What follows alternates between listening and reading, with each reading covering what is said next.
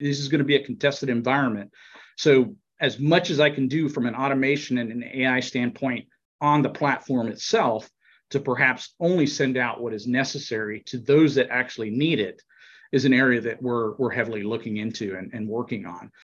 From the Defense and Aerospace Report, this is the Air Power Podcast, powered by GE Aerospace. I'm JJ Gertler. And I'm Vago Muradian. We're going to explore the future of unmanned aircraft with Mike Shortsleeve, the strategy chief at General Atomics Aeronautical Systems.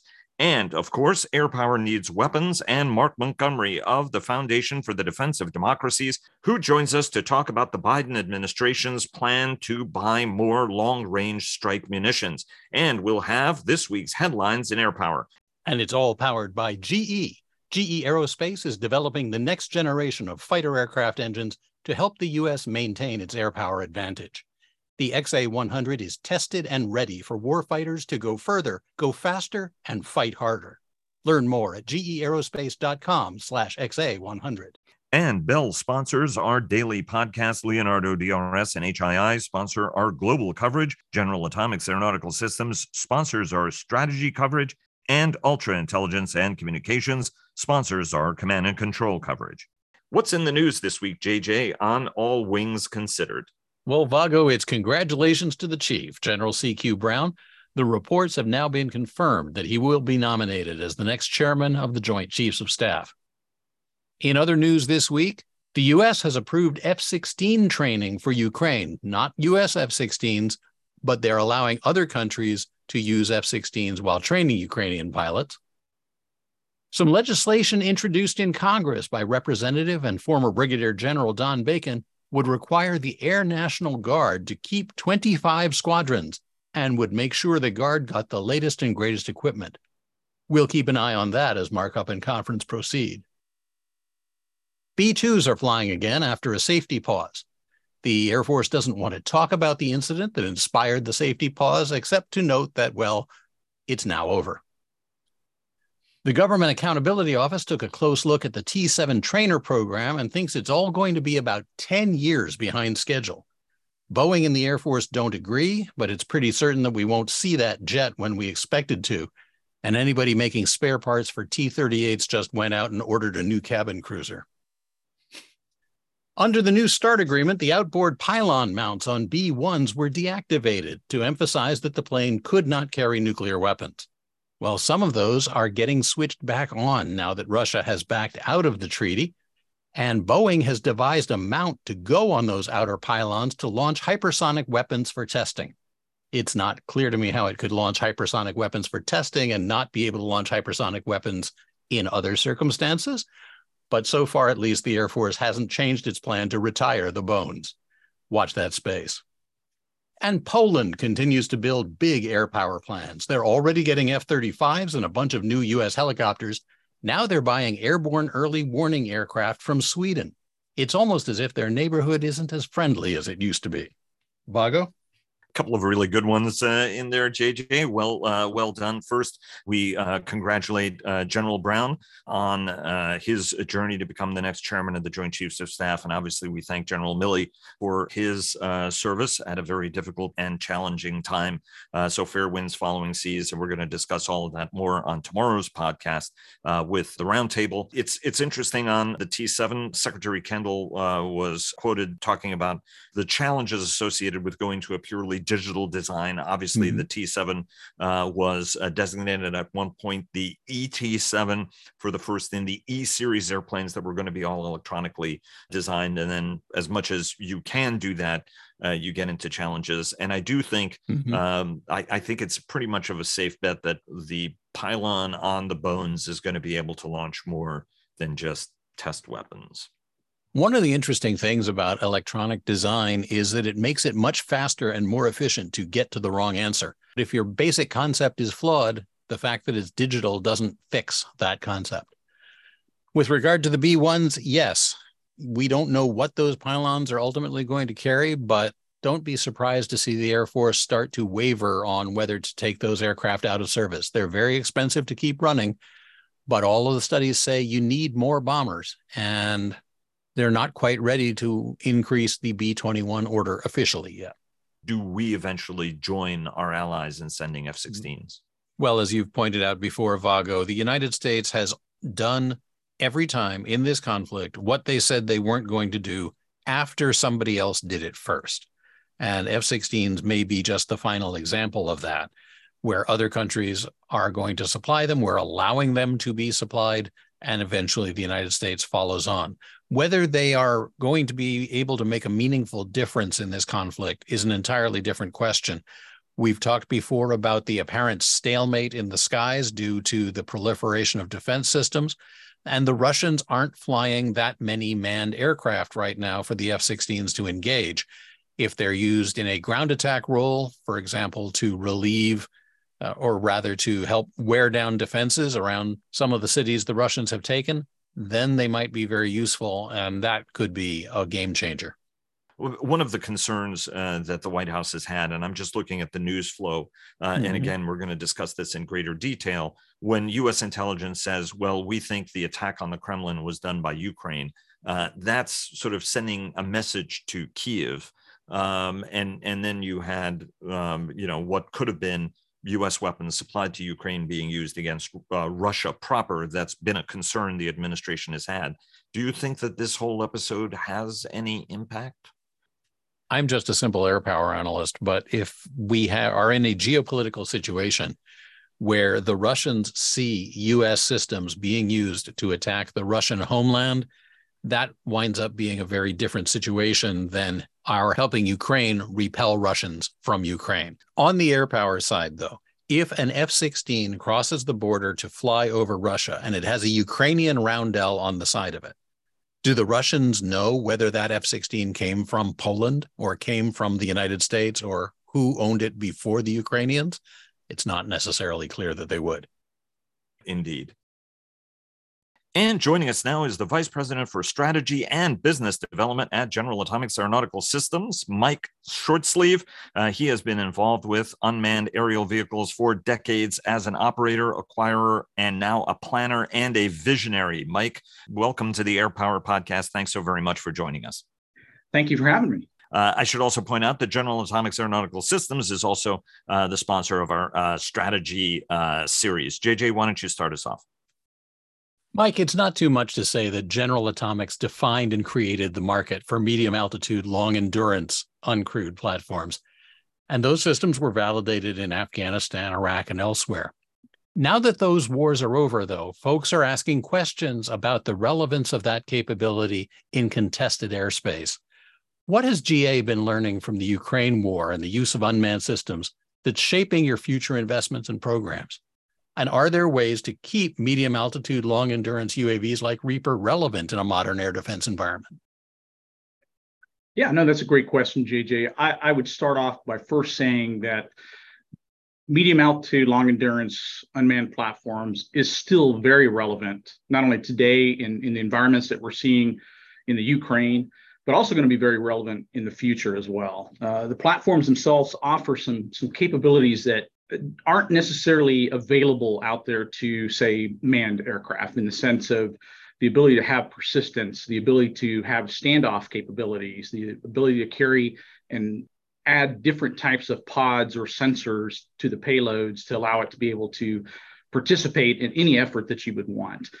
Certainly, I think from the lessons learned, there's a couple things that I would take away of what's going on in, in the Ukraine. And, and first and foremost, it's it's certainly the advent or you know the the hallmark of what we're going to see in the future is that unmanned type capabilities in all sizes are going to play a factor in any kind of engagement or conflict of the future.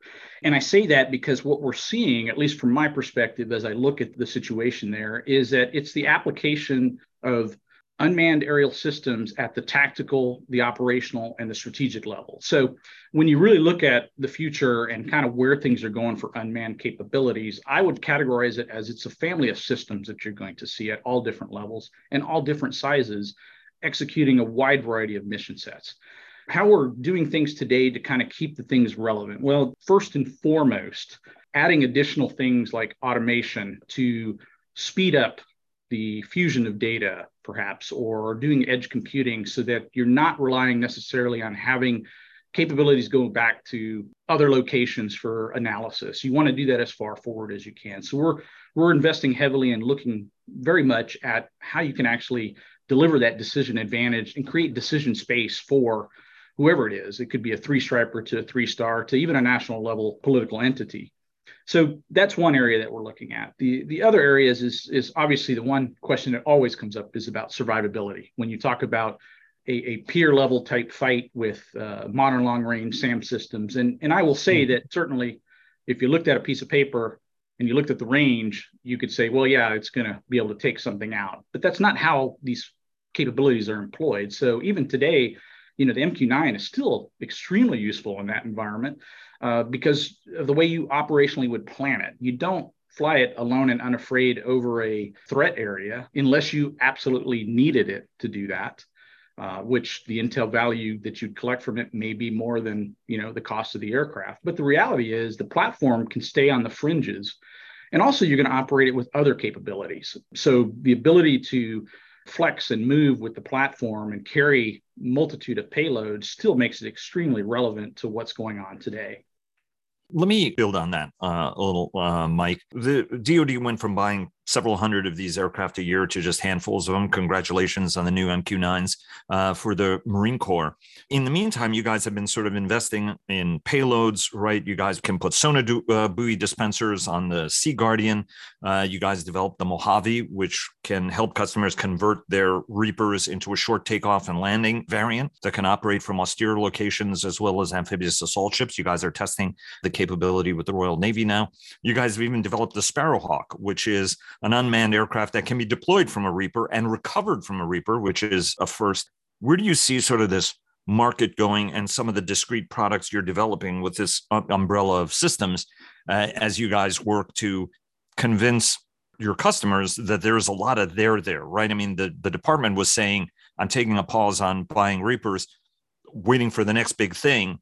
Part of that next big thing is collaborative combat aircraft, but then it's also the sort of meaty part of the market that might not be as exquisite, for example, as a CCA? Again, I think, you know, obviously I, I discussed a little bit about some of the advantages that you could do today with the MQ9 and that market space for that type of mission set or that type of platform is going to be there. I mean, the future is certainly going to be an unmanned future, I would say uh, and an autonomous capability in those platforms is where the future lies.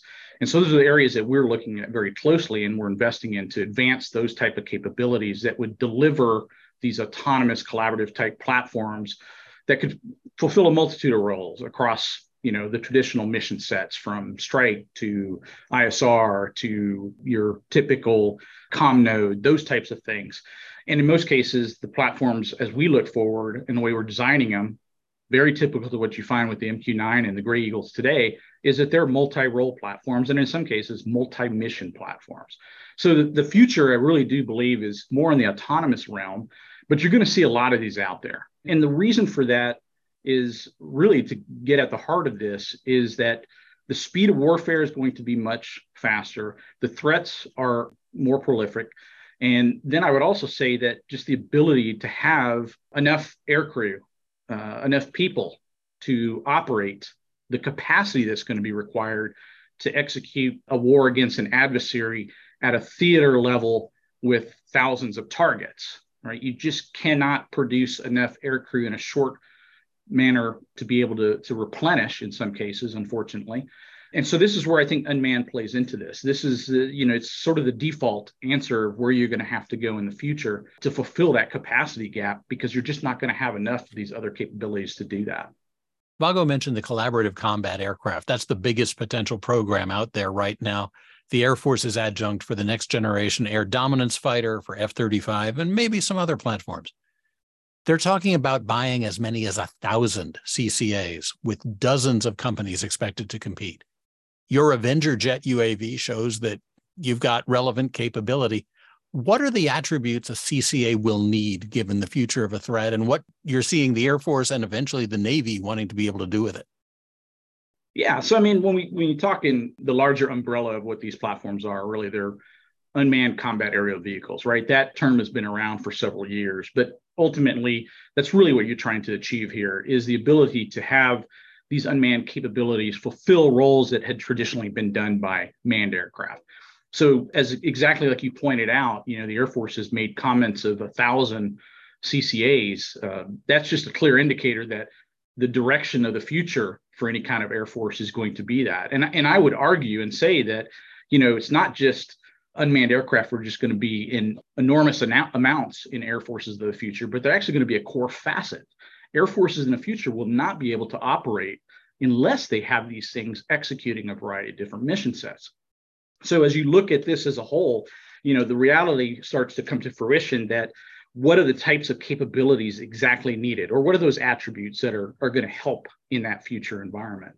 Well, you, you have to kind of turn things on their head. You can't look at it from a platform specific standpoint. So at, at General Atomics, we view it as a capability. And this is exactly, I think, in line kind of what, what you hear the, the Air Force talking about when they say they want to team F 35s and, and NGAD with unmanned aircraft. It's a capability that you're trying to bring to, to the fight that's out there, whether it's in a competition phase or in the actual conflict phase. So, those attributes, what do those have to be, right? Well, one, certainly if you're looking at the China fight, you, you got to have range, uh, just the ability to get there, right? And you also have to have the ability to, you don't want to overtask the air refueling portion of the war fighting because that's already going to be overtasked with manned aircraft. So you want to have the range and persistence, and that includes speed as a factor for that, right? Do you need something fast or can it be slow? it depends on how far you want to go and how long you want to stay in the area. So there's a there's a little bit of play in there. And then the payload aspect of this, right? That's the key. You want to be able to agilely develop new or iterative process that is in place so that you can replace say different types of sensors or you can react to the environment and change things out as quickly as possible. So open architectures, you know, that's a standard that's going to have to be there. Modularity, the ability to tailor these capabilities. And then touching back a little bit about what I talked about with survivability. Survivability is more than just having the ability to avoid a missile coming at you. But in that future environment, you have to be able to avoid a missile that's coming on the airfield that you're going to be at as well. So the agile combat employment that the Navy and the Marines and the Air Force have all been working heavily on, and, and to include even the Army, the ability to disaggregate yourself as quickly as possible and conduct operations from anywhere. And so these future platforms have to have that ability to be agilely deployable in an expeditionary fashion. So you can't be tied to large fixed air bases. You have to have the ability to take off and land from shorter distances, whether it's smaller airfields or perhaps it's a soccer field in some cases, of kind of how we look at it with our Mojave short takeoff and landing capability. So you have to take some of these things into consideration from the attributes. And then I would also add probably what I think is the most important thing to the future types of unmanned capabilities is that autonomous aspect, right? You have to have some form of, you know, well, for lack of a better term, an artificial intelligence overlay, right? That is supervised autonomy where you have a human on the loop being able to actually direct these platforms where they go within specific guidelines of what you need them to do because again, the battle space is going to be much larger than your traditional what we see today in, in the Middle East and in the, the wars that have been there. And even to a certain extent, the, the battle space that exists, you know, along the front lines in, in the Ukraine. We're talking about vast amounts of ocean, vast amounts of uh, regional space. And then again, you'd have to consider if you're taking on a peer adversary that there's going to be a, a global impact in some cases to be able to have awareness in other areas that flare ups could happen. You guys are a privately owned uh, company uh, that both gives you certain advantages, certain disadvantages uh, as as well. You're a niche and unique player, but you guys also pride yourselves on developing both your own technology, whether it's manufacturing technology, but the hard technology, but then also being kind of a rapid adapter, right? You talked about the importance of uh, autonomy. AI is sort of the hot topic uh, here. In some ways, it's becoming more accessible. In some ways, it's becoming less accessible. As you guys look at enabling, I mean, I'm sorry, I think the Sparrowhawk is one of the coolest aircraft. I also give you kudos to the name for folks who don't know the importance of or the significance of it. It was the Curtiss Sparrowhawk, uh, the small fighter that was deployed mm-hmm. from the bellies of the Akron class rigid airships the United States Navy operated, the Akron and the Macon, uh, which was just terrific. Talk to us about how you guys are looking at using AI and what do you think are going to be the most important enabling technologies as you develop, right? Because we're looking at an interesting future unmanned aircraft, deploying unmanned aircraft, unmanned aircraft, refueling unmanned aircraft. As you said, right, as you're looking at the strategic future, these are game changing innovations. Oh yeah, most definitely. And and I think that's, you know, for me that's the exciting part about working at General Atomics is it truly is a, you know, the culture here is one of revolutionary thinking you're constantly looking at how could you change certain paradigms that exist out there. And you know the company you could you know again argue that we've have sort of that track record of doing that right? We are willing and able to be the first mover and spend our own dollar on trying out something that is going to change the way that operations are conducted. Because ultimately everything that we're doing here is about delivering the right type of capability to those soldiers sailors airmen and marine that are out forward right the intent really is let's make sure that the risk is less to them or that they have the necessary capabilities to execute those operations.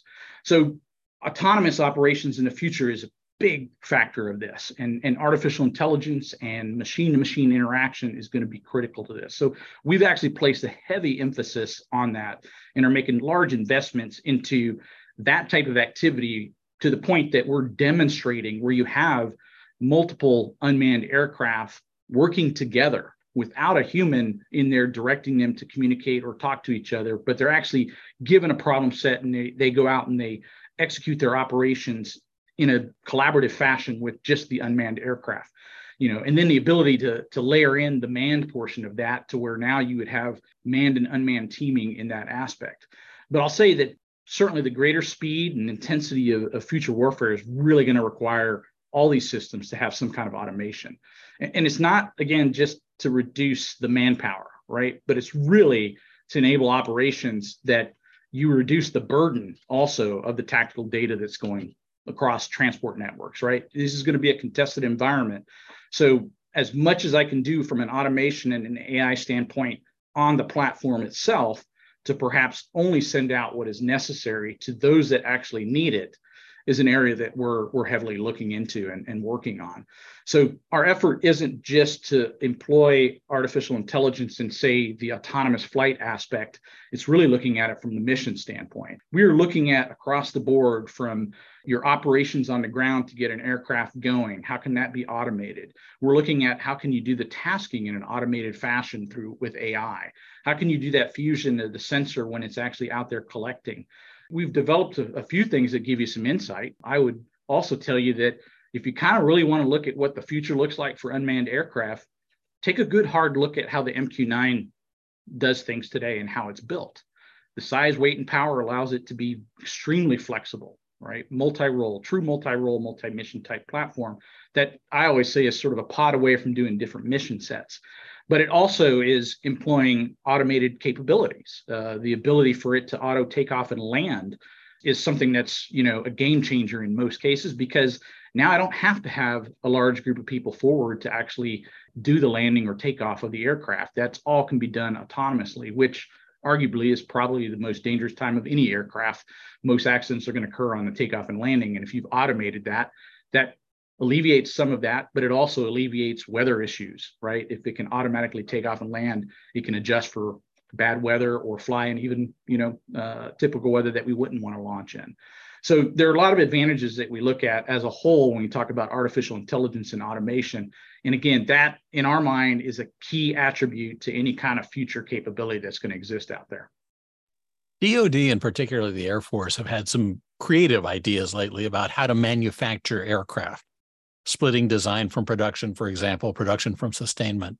Vago and I have both visited Poway and seen the plant and how flexible your manufacturing concept is.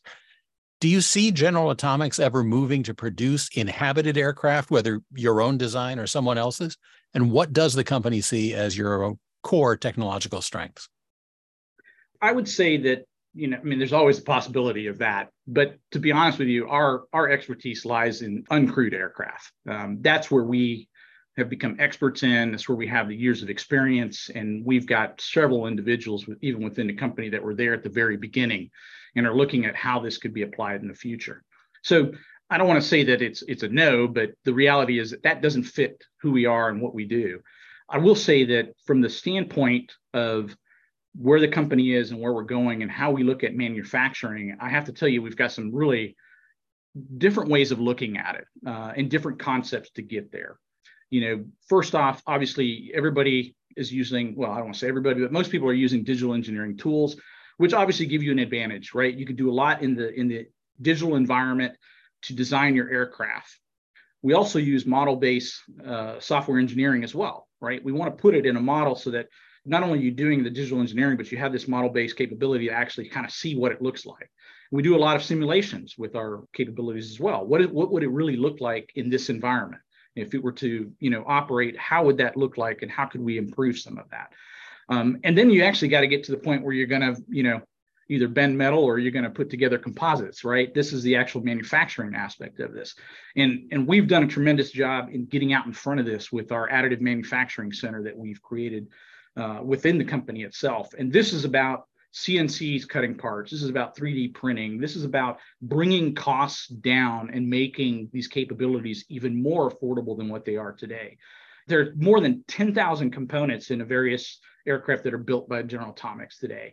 And really, a lot of those parts, we're looking at how can you apply additive manufacturing to that. So, as an example, our MQ9B today that's out there and operating 240 parts were actually built through additive manufacturing and 3D printing from that aspect. And that roughly is about $300,000 per aircraft that you save in recurring costs. So the ability to, to move yourself into this direction to do that manufacturing in a different way and utilize how technology is transforming that, that's been part of our hallmark of how we've done business. Now, I also take a step here and kind of highlight a little bit about it's also the approach you take to this, right? We uh, kind of talked to uh, our Gambit concept that has been out there. I think people have seen it. And, and really, what we're looking at is you could even bring down those costs even more if you develop a capability that has a core baseline, right? Think of it as a chassis. And then you put whatever outer mold line that you want, right? What type of aircraft do you really want it to be? Do you want it to be a fighter? Do you want it to be a reconnaissance? Do you want it to be a com node, air refueler, whatever it is that you want it to do? You're going to build that on the outside of that. But by building that core variant portion, and if you build it in multitude, um, that in turn allows you to actually bring the cost even further down.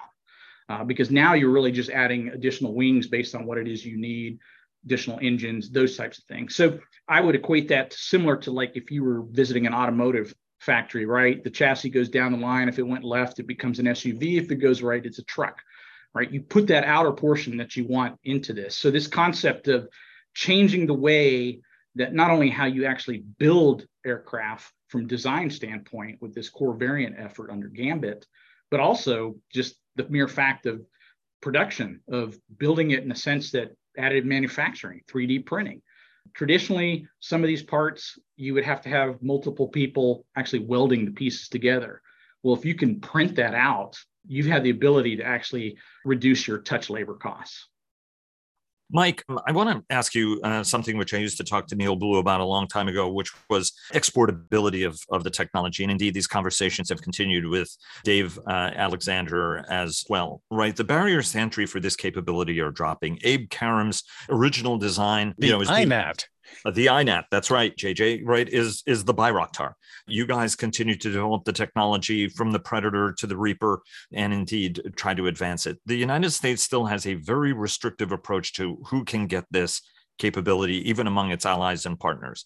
And ultimately, some of those allies and partners are turning to, to the Chinese. How does US export control approaches have to change. I talked about this a little bit uh, on Tuesday's show with uh, Bill Greenwalt uh, of the American Enterprise Institute. How does the export control regime have to change as the technology and its availability changes if the United States both is going to continue to support its allies and partners, but also not leave commercial orders on the table that other people are taking advantage of?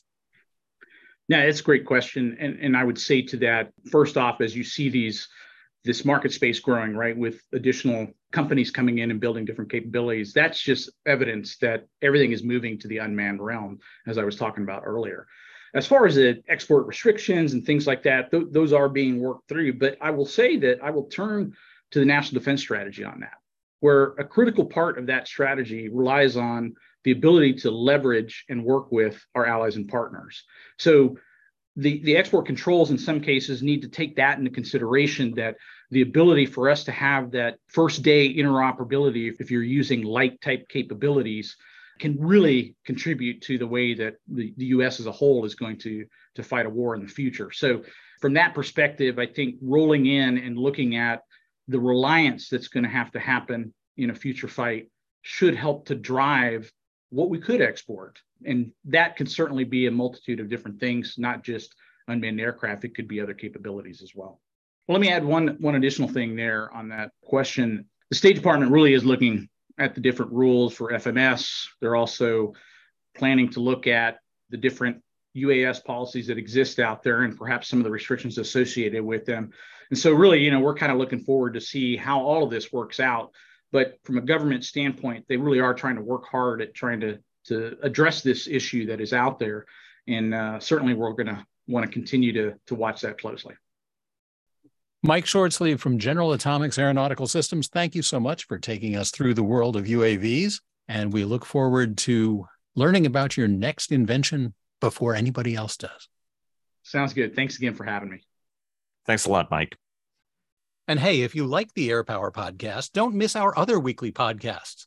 Cavas Ships, hosted by Chris Cavas and Chris Servello, and sponsored by HII, who clear the fog on naval and maritime matters. The Downlink with Laura Winter, who takes a thoughtful look at all things space. And our new technology report, where we dive deep into the ones and zeros of cyber, networks, chips, and more. It's hosted by Vago Muradian. And joining us now is Mark Montgomery, a retired United States Navy Rear Admiral who served as the Director of Indo Pacific Command's Operations. He is now the Senior Director of the Center on Cyber and Technology Innovation at the Foundation for the Defense of Democracies. He is also the Executive Director of the Cyber Solarium 2.0 project. Mark, uh, great to have you on the program. It's always a pleasure uh, having you join us. Thank you, Vago. Great to be here in the Indo-Pacific, platforms and weapons need range, and that's kind of fundamental. What we're seeing both uh, in the next generation air dominance aircraft as well as FAXX, the Navy's aircraft that you know increase the range of our combat aircraft. Uh, there's also a need to stretch the ranges of our weapons out and also to deepen our magazines. You participated in a war game at CSIS that I observed, and even in a notional 2026 crisis, you, as the warfighter, ran out of both LRASMs, the long range anti ship missile, as well as uh, the JASSM uh, ER, the Joint Air to Surface Standoff Missile. The administration has been boosting orders of both weapons. We recently saw a $1.2 billion contract. Is this enough to deepen our magazines at the speed we need to to serve as a deterrent and, if necessary, fight? Well, you know, you've hit on a great topic, Vago, which is munitions. And as uh, most of us know, it's been a bill payer for more than a decade. In other words, we've always ordered less than the initial request from the services based on the combatant commander inputs. And it's because it, we always thought we could go back to the provider and very quickly restock. We now know that's not true, having observed Javelin and, and other systems, 155 rounds in Ukraine, that wasn't true. So this persistent, you know, lack of investment in the long range strike that we need for China it's it's come to roost. Um, you're right. In war games, you run out of the. Uh, you probably need a thousand or twelve hundred LRASM. We probably have about two hundred, um, from what you can tell unclassified. So you run out, you know, in the first twenty four to forty eight hours. So we need a few things to happen. First, we need to have uh, more LRASM. And, and uh, the latest budget, uh, as described by Deputy Secretary Hicks, does exactly what she said. It buys the max we can buy now, which is unfortunately, unfortunately is around 100. But she also puts money in to back up the money Congress put in last year to increase our capacity to build more. In other words, we're, we're using industrial policy to build more, and she's asking for multi year contracting authority. And I think if you do all these together, in other words, if you buy the max and raise what the max could be in the future, you're going to get your LRASM. Now, unfortunately, we're not going to get them in the numbers we need in the end to 2029, uh, 2028, 2029, 2030. So I would also say there's a second thing we can do, which is take a look at some of the alternatives that give you longer range strike. Can you put something on a JDAM and make it, you know, have an anti-ship seeker and and and uh, you know, I, I guess a powered JDAM so you get the range. So these are pretty important things that we need to be investigating. Fund the weapons we have now. Look for some lower cost alternatives so that we can really get them in numbers in the future and, and create challenges because if we don't, what you learned in the war game when you watched me, when we played this war game, if you give yourself enough munitions, you can drive down the U.S. casualty rate remarkably. You can drive it down to 20 or 30 percent of what it would of what it would have been, and certainly you know save half the aircraft you would have lost. So there's a lot we can do. Congress and the administration have done it in the 23 budget, 23 appropriations, and the 24 presidential budget submission. Now we need the 24 appropriations to seal the deal. Let me follow up on both of the points you raised. First, on industrial base, there are almost two industrial bases for munitions. We have the artillery and iron bomb folks who are focused on the energetics, and some of those are in facilities that go back to before the Second World War. And then we have longer range weapons that are almost miniature aircraft in sophistication. Is either of those more challenging to scale and to surge? And going beyond those, do we need more of what we're already making? Or, as you say, do we need different long range weapons to deter and, if necessary, fight China? What kind of characteristics should they have? No, you're you're absolutely right. So first I'd say is, you know, you have to be careful that you, you don't say, I need these three things. And while they look like different weapons, they all use the same like rocket motor or something. You know what I mean? So you have to be very careful. Are, are you trying to trying to double and triple down on something where you have a single secondary or tertiary supplier to all three of those things. So you do have to separate those. You know, I mentioned two things there, kind of the larger LRASM, you know, really long range kind of thing, like an LRASM, and then maybe something like a, a powered JDAM, where I think you're really talking about two separate supply chains. So you definitely want to do that for yourself. Get those separate supply chains. But there's still, you're right, small points of um, where you get down to there's only one person making black powder in the United States. You know, uh, you know the triggering powder for a lot of uh, weapon systems. You know, so we're still going to have some. Uh, we need to build some resilience into that system, and really that does take industrial policy. We've done this once before in the late 1930s, early 1940s, and we built an arsenal of democracy. I think we're going to have to do it again. I don't think we have to do it to the same scale that we did it back then, but we have to do it, and we have to target the things that impose cost on China and therefore deter China from taking you know precipitous action that would cause a war. I, I think the the whole focus is right. I mean, deterrence only works if your adversary looks at you and says, "Wow, they've got the will, but they also have the capability." Right. So it's good the president's making the statements he's making, and folks in Washington are saying what they're uh, saying. But ultimately, um, you know, they can also count. Right. Tom Karako of the Center for Strategic and International Studies joined us a couple of weeks ago, uh, and the good doctor discussed air and missile defenses in the main, especially lessons learned from Ukraine, and and also discussed the defense of Guam. You've long maintained uh, that this is the Dante's Inferno uh, of policy. Uh, the plan then was to have a service do it, the army to spearhead those defenses. That plan hasn't gone very well. Folks are going back to relook at this. And on top of this, Mark, you've got an adversary that has very deep and very large hypersonic magazines.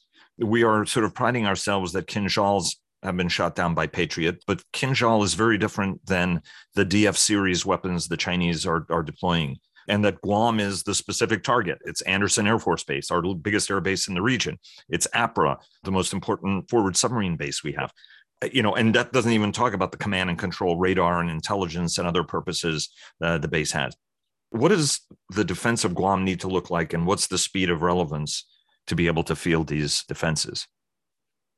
Well, if I'll go, you know, as I've written a few times and said on, on here, I, I, was disappointed in, in the initial decision making. I think they prioritized like the idea of distributing things that somehow they could get away from the Chinese threat by not having a, a singular like Aegis uh, ashore, you know, facility and singular vi- vertical launch system And so they distribute everything in, into radar faces that will be not really around the island, but in different locations and uh, and mobile vehicles with you know four missiles each on them. I, I think over time they've realized that they were really pushing the initial op- operational capability into the 2030s if they weren't careful, early 2030s. So they dialed it back. Congress helped them dial it back. They're buying vertical launch cells, you know, the 32 cell Mark 41s. I think they'll get them in. The, the uh, they're using a SPY-7 radar. I think they're going to call it a, a TIPY 6, a TPY 6. Um, I think those are good systems. I think THAAD does its job, is, you know, which is limited in this case, but does its job.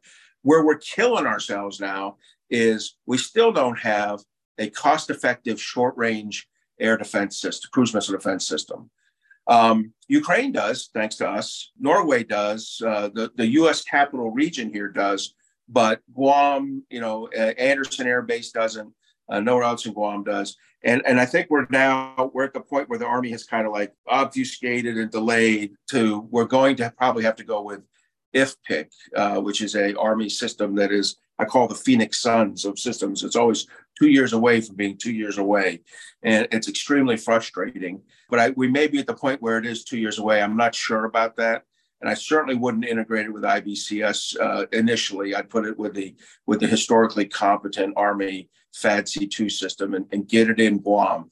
That's the first part, just to get a cruise missiles. Then you brought up a whole new can of worms, which is hypersonic glide vehicles, and, and there was some I, I, would I would say there was some actual accidental misinformation given by the administration on the to the Senate last week when it was kind of implied we're shooting down hypersonic missiles. But you know, many senators could have interpreted that as we're shooting down hypersonic glide vehicles. We're not.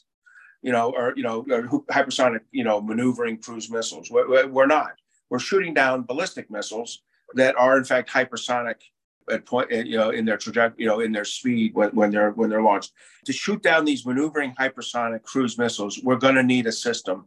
I have a bad feeling that you're not seeing the kind of money going into this. You're seeing 10 times as much money going into our offensive hypersonics as you see going into our defensive hypersonics. That tells me we don't have a effective program to rally around there because otherwise I have to believe that Kath Hicks and Frank Kendall and other smart leaders in the administration you know, and, and Vice Admiral Hill would be putting money into hypersonic defense. I think we may be having another hole in our swing. You know, you know, we can't hit that curveball, literally a curveball in the case of a hypersonic glide vehicle. And from my point of view, this doesn't mean you kick the can to the 2030s. It means that you make this your Manhattan project, right? You dig down and you find a way to attack this problem and get it solved. The Chinese aren't going to wait. They're not going to be like, oh, Marquess of Queensberry rules we won't break, break out this hypersonic maneuvering cruise missile because you don't have a defense for it. They're an authoritarian regime. They will take advantage of our inability to prevent them attacking us. Speaking of Guam for the moment, the island was hit by a terrible typhoon. Uh, the bulk of it went through over the last 48 hours. Our thoughts are with everyone there.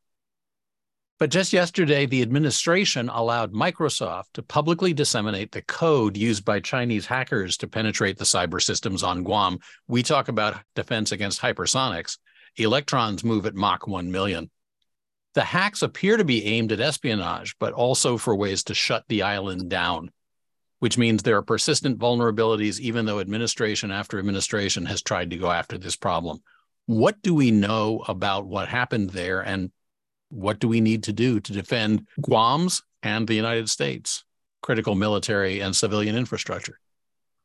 Well, you know, you're exactly right. This is this is a big deal. I'm glad it was detected. I'm glad, you know, we're talking about it publicly. Mike Gallagher has to really almost thank the Chinese for this because they're making his argument. He's making a strong argument that one of the, I think he had a top 10 for Taiwan list he released yesterday, in fact. And and one of them, six or seven, number six or seven was improve our cyber resilience, the cyber resilience of our military mobility, our ability to move things around. That exactly hits Andersen and uh, and it hits the Naval Submarine Base at Guam. You have to be able to protect, you know, back here in the states, our ports, our air systems, our rail systems. You have to be able to protect your national critical infrastructure, your power, your water, your financial services. Look, we've released in the past, we've uh, acknowledged that we found Chinese malware in all the systems I just mentioned and Russian, and I think we've even said Iranian in some of the systems. Look, this is the case though where we're specifically saying on a known target set that we are we consider highly vulnerable. We're finding their malware.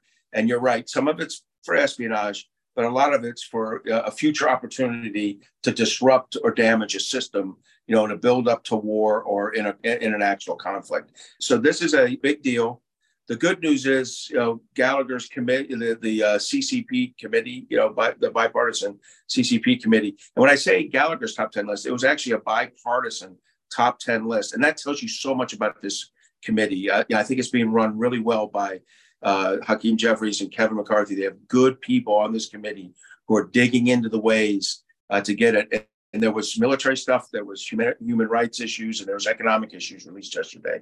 But in the military issues, this exact topic was raised, discussed, and an acknowledgement that we need to address it. I should also point out not only is uh, Mike doing a terrific job, but uh, also his ranking member uh, Raja Krishnamoorthi. You know they've been uh, really in, in lockstep, and and a lot like Rob Wittman's uh, Airland Committee, uh, showing just an enormous amount of bipartisanship, which is which is terrific to see. Let me just ask you one um, walk off question, Mark. You maintain the E seven the new generation of radar plane the U.S. Air Force is going to go to is critical why is it so critical? Because you have in mind not just its broad area surveillance and air battle management, but also in an air and missile defense role. You know, you're exactly right. When I was the PACOM J3, it became evident to me. In fact, when I was the carrier striking commander out in Japan, it was evident as a PACOM J3, it became clear to me that there was such a delta, a differential between the E3, which, you know, had fine operators on board, but really had legacy, not just uh, engines, but legacy radars and processing equipment versus the new E2D advanced Hawkeye. And then the Wedgetail would come out from Australia and it would it would be like the E2D Hawkeye, but with bathrooms and beds and showers, right? So you could go for sustained periods of time. And so it became really obvious to me that we needed that E3. We pushed hard. Uh, the Air Force wasn't always there. They were hoping for an overhead satellite solution to this problem. It didn't come fast enough. Now they're fully behind the E7.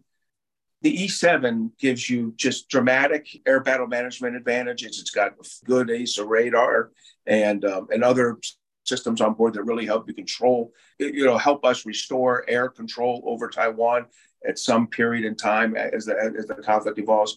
But more than that, it can also just flying in, in the airspace between Guam and Taiwan or the Philippines or Japan serve as a fantastic cueing system for inbound cruise missiles and the E2D could do the same. We need to get, in fact, I think right now the Navy should have shore based E2D detachments in Guam doing this mission, both air battle management and uh, air defense. And eventually we should consider dirigibles for this. But in the meantime, we've got to get the E7 out.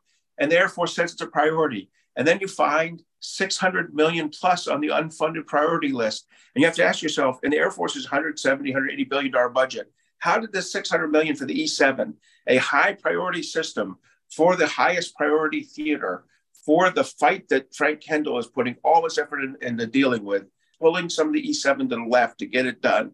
How does that money not make the budget and just get in the unfunded? It's frustrating. And, you know, sometimes you think Congress will pick it up. Well, because of some shenanigans with money that was given for the E7 last year by Congress and not used properly, I'm not sure they're unfunded for the E7 is going to get picked up. So this is a double whammy bad, you know, for us. And, and I'm very nervous that we're not going to see the E7 in numbers till the 2030, 2031 timeframe. How do you think, uh, just last question, given that we're um, sort of in uh, the mess, it looks like there is no deal between the president and the speaker. Uh, obviously, we're going to talk about this on the Washington Roundtable tomorrow. But what's your sense on this? Because the, the White House cut the budget at the very last minute which is why a whole bunch of things fell off the list, including the you know alternate engine for the F-35, uh, the E-7 acquisition, even though that made it onto the unfunded list. Right, a whole bunch of cascading decisions came from that when everybody thought, hey. We've got the money. We're going to put a robust plan. At the last minute, it got cut. Now we're dealing with fiscal uh, uncertainty. Do you think that it's even reasonable that anything's on the unfunded list is actually going to make it? You know, I, I, do think, you know, I, I believe uh, Speaker McCarthy, and I think the, uh, I think Joe Biden, why he has this specifically, he's implied it. I think defense is not one of the issues being looked at for uh, a reduction. And you know, obviously, you know, this this whole thing could lead to a national security disaster. You know, in terms of like not having con, you know, if we get into a, a debt ceiling um, default, this would be really bad for national security. I will say one other thing though. Admiral Mike Mullen, about a decade ago, when asked what's your number one national security concern, said the mounting debt. Since he said that, it's doubled up to about $31 trillion. So the debt itself is a is a national security concern. So you do have to balance all these issues together. But I think Vago, in this case, we're going to see a solution that does not detract from the current DoD uh, proposed budget for 24. Admiral Mark Montgomery from the Foundation for the Defense of Democracies. Thanks so much for joining us on the Air Power Podcast. Always good to have you with us. Hey, thanks, JJ. Uh, thanks, Bob. Thanks so much for listening to the Air Power Podcast. And if you enjoyed what you heard today, hey, please tell a friend. Special thanks to GE Aerospace for powering the whole flight. We'll be back next week.